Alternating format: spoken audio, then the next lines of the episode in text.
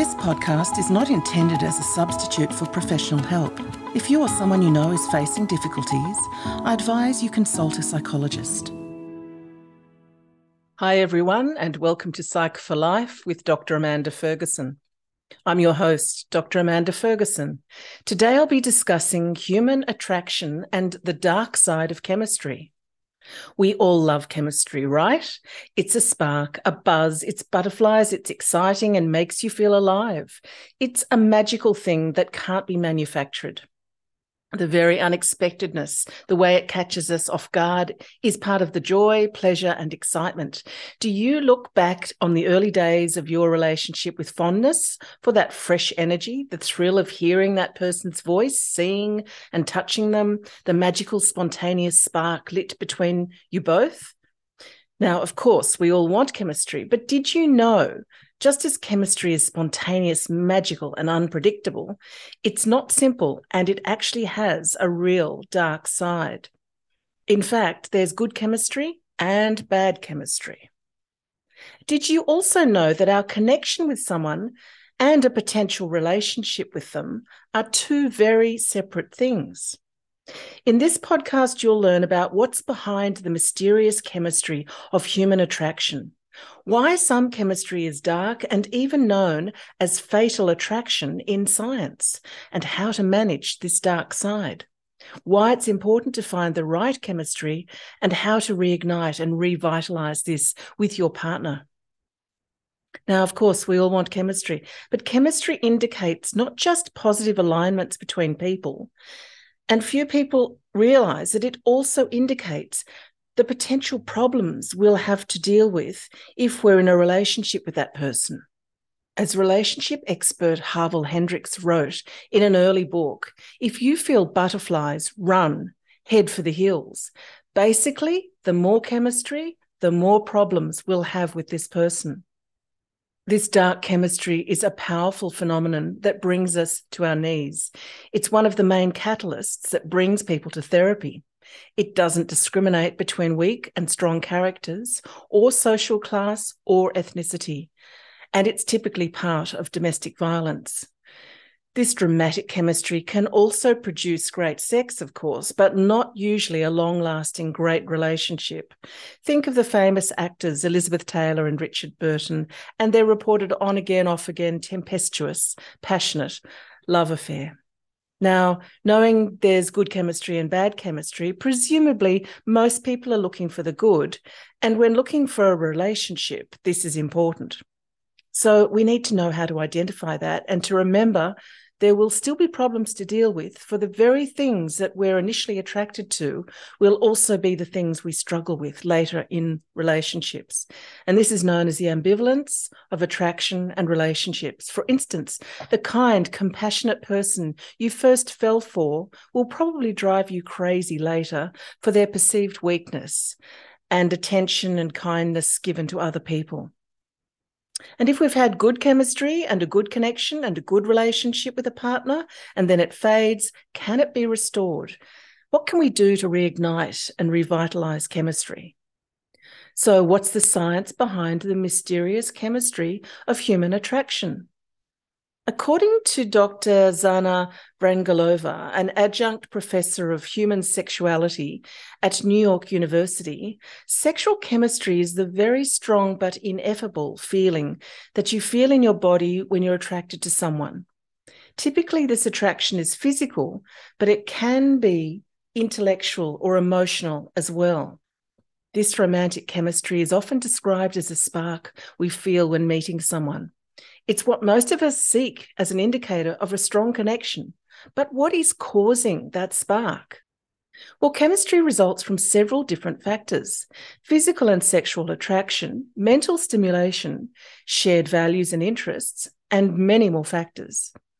Recent research defines interpersonal chemistry as a perceived instant connection that exists when meeting a person for the first time, an experience that indicates their interaction is something more than the sum of their separate parts or contributions.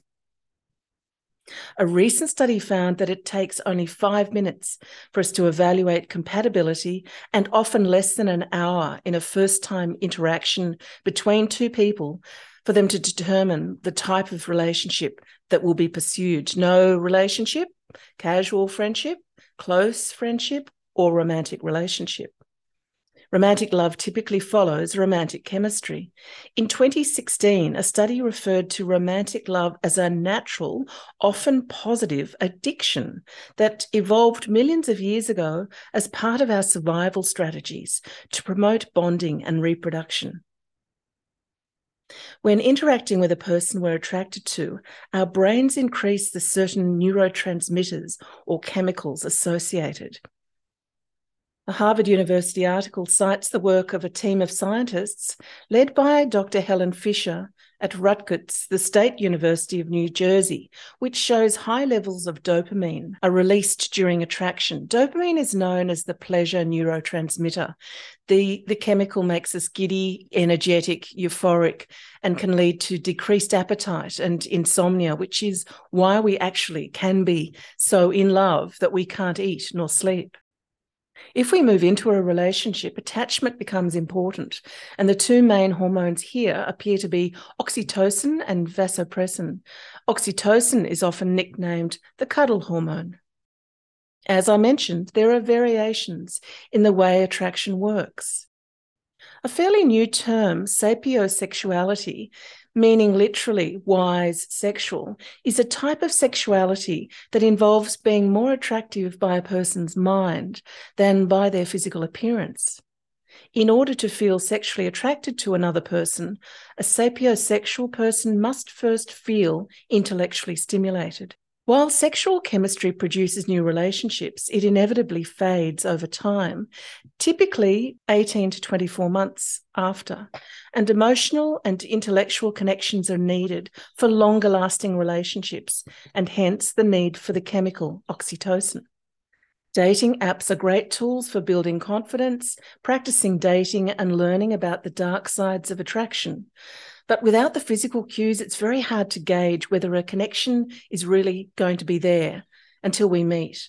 Conversations held on dating apps can create an illusion of chemistry or an illusion there's not going to be chemistry. But regardless of how you meet, it's important to spend time and allow chemistry to unfold. And good chemistry does usually take time to unfold. So, what about the dark side of chemistry? Why is chemistry sometimes dark and even known as fatal attraction in the scientific literature? Fatal attraction in the academic literature isn't just like the movie with Glenn Close boiling a bunny rabbit. It refers to when the attraction is doomed from the beginning. And yes, in some cases, this dark chemistry tragically leads to domestic violence. People often want to feel butterflies when they first meet someone, but this is typical of dark, bad, and even dangerous chemistry. In fact, brain scans have shown that the brain of someone who's infatuated is similar to that of someone experiencing psychosis. It's important to note connection and relationship are two very separate things. I find many people get them confused and have trouble separating the two. And of course, most of us want the two together that is, a good love connection with a good relationship. It's completely possible to have a great connection and even be in love with someone who you just can't have a relationship with or a good one. Think of unrequited love for someone who's not interested or already in a relationship. Acclaimed actor and comedian John Cleese co wrote with a psychiatrist, Robin Skynner, the book entitled Families and How to Survive Them. It was a bestseller and a psychological textbook during my postgraduate psychology degree. It was first published in 1983. It's very funny and extremely insightful as a self help book, illustrated throughout with cartoons. In one section, there's a cartoon of a cocktail party, and across the crowded room, an attractive young man and woman meet and lock eyes in obvious, intense attraction. While we see these two seeming to find each other visibly attractive, this is only what's happening for them on a conscious level. The main chemistry or attraction is happening on the unconscious level. And for reasons far beyond the physical good looks or social compatibility that we see and that they see.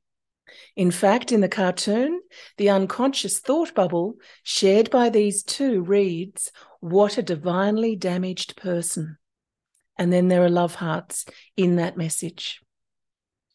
This invisible attraction happens when psychological wounds or problems hidden deep inside us are triggered or activated by another person's wounds. If we act on this attraction, it will eventually hurt us by taking us to our own wounds or darkness. So, back to the couple at the cocktail party. The male thinks he's drawn to the female's strong, sexy appearance, but a deeper attraction is also happening beyond his control. Let's say it's her wound of being abused in childhood.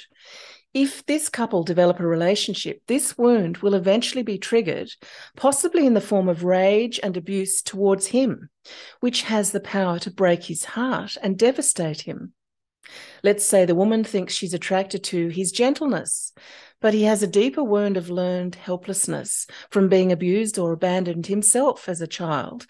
Over time in the relationship, this would be triggered as an inability to deal with her or with the world, which in turn has the power to make her feel abandoned and alone, just as she was as a child when unprotected from abuse. Now, you may ask, why would we be attracted to someone who's only going to hurt us so badly? Well, it actually makes perfect sense from a psychological perspective. The pain that eventually results from chemistry even from positive, healthy chemistry, can start us on a journey to heal the original wounds that have now been exposed. As long as we don't get stuck in the blame game of simplistically thinking the other person just caused us this immense pain, because they mostly exposed our pain to ourselves. We can finally become consciously aware of our deeper wounds and hopefully heal them. And sometimes within the same relationship, if it's a healthy one, or on our journey to a healthier relationship. And this is why I say the more chemistry, the more problems. Dr. Harville Hendrix and wife of over 30 years, Dr. Helen LaKelly Hunt, internationally respected couples therapists and New York Times best-selling authors, together have written over 10 books with more than 4 million copies sold, including the timeless classic Getting the Love You Want, a guide for couples. So, what's a solution? Now, of course, we all want chemistry, but it's important to remember there's good chemistry and bad chemistry. People change in relationships sometimes, and that's an indicator that this is probably bad chemistry. When their personality seems to change, their behavior changes. Typically, good chemistry finds warm, fuzzy feelings to start with and feels like a, it's growing as we progress in getting to know each other. Whereas bad chemistry feels like butterflies, shock, or even powerlessness right from early on. Dating apps can be used for building confidence, practicing dating, and learning about the dark sides of attraction, such as these. But keep online chat brief. Aim for a voice chat as quickly as possible if the physical cues or audible cues don't engage you in a good and happy way, don't bother meeting. It's important to avoid becoming jaded by time consuming and emotional investment using dating apps. Importantly, be open to good chemistry striking you whenever you're out and about, sometimes in the least expected places. So, how to manage the dark side?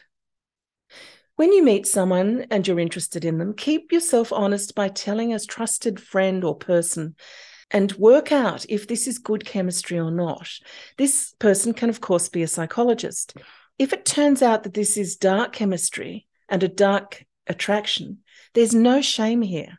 In my experience, very few people have healed sufficiently before they're attracted and discover wounds deep within themselves. And what if we find ourselves caught up in the dark attraction, which can be extremely hard to control and where a lot of people need help. We're all potentially at risk of being blindsided by dark chemistry, particularly if you've had a difficult childhood. Have you ever seen someone you care about under the spell of another person in this way? The other person's typically charismatic or is a bully, a manipulator, may have hijacked and taken over that person you care about psychologically. Indeed, many decades ago, I fell prey to a person like this. Luckily, I still had enough of my senses to reach out to a friend who said, I'm watching you going down the gurgler. And lucky it was enough to jolt me back to reality. Chemistry can change. That is, we may no longer feel attracted in that dark way to those dark people. And it's remarkable when it happens it's wonderful to see other people heal in this way and even to find that in ourselves. I remember when an old friend had met a new man and was resisting seeing him again, and she said, He's not my type.